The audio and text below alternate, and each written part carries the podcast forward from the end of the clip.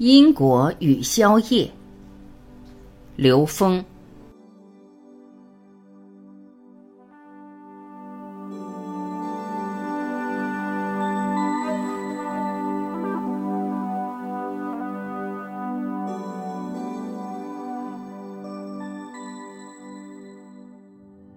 在第四维，时间是变量，没有过去、未来、刚才、一会儿，只有当下。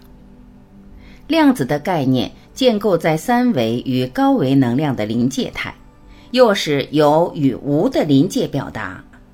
站在不同维度，观到与照见的答案不一样是完全可能的。高维结果可以包容低维结果，低维结果难以解释高维能量关系。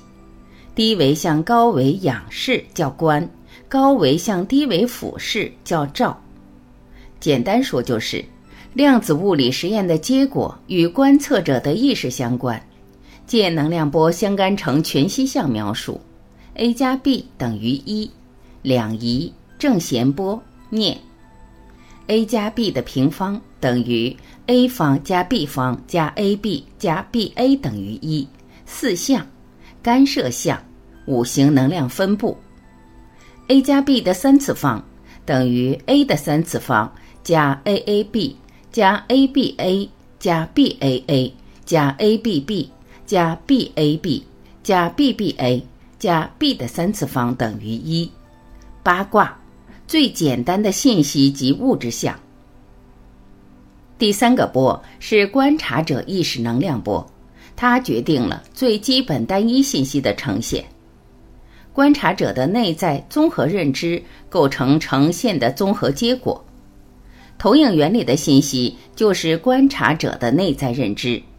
改变投影源像，同时改变。修行修的就是投影原理的念众生。灭度就是颠覆有限认知。一切认知都是障碍、业、罪。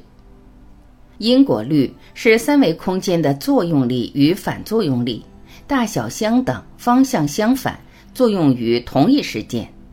到第四维，时间是变量，则变为大小相等，方向相反，不一定作用于同一时间。但有因必有果，因果产生于人的内在认知。其本质意义是帮助我们观到那个产生因果循环的内在认知，进而颠覆那个认知，消业，提升意识能量的自由度，也叫维度。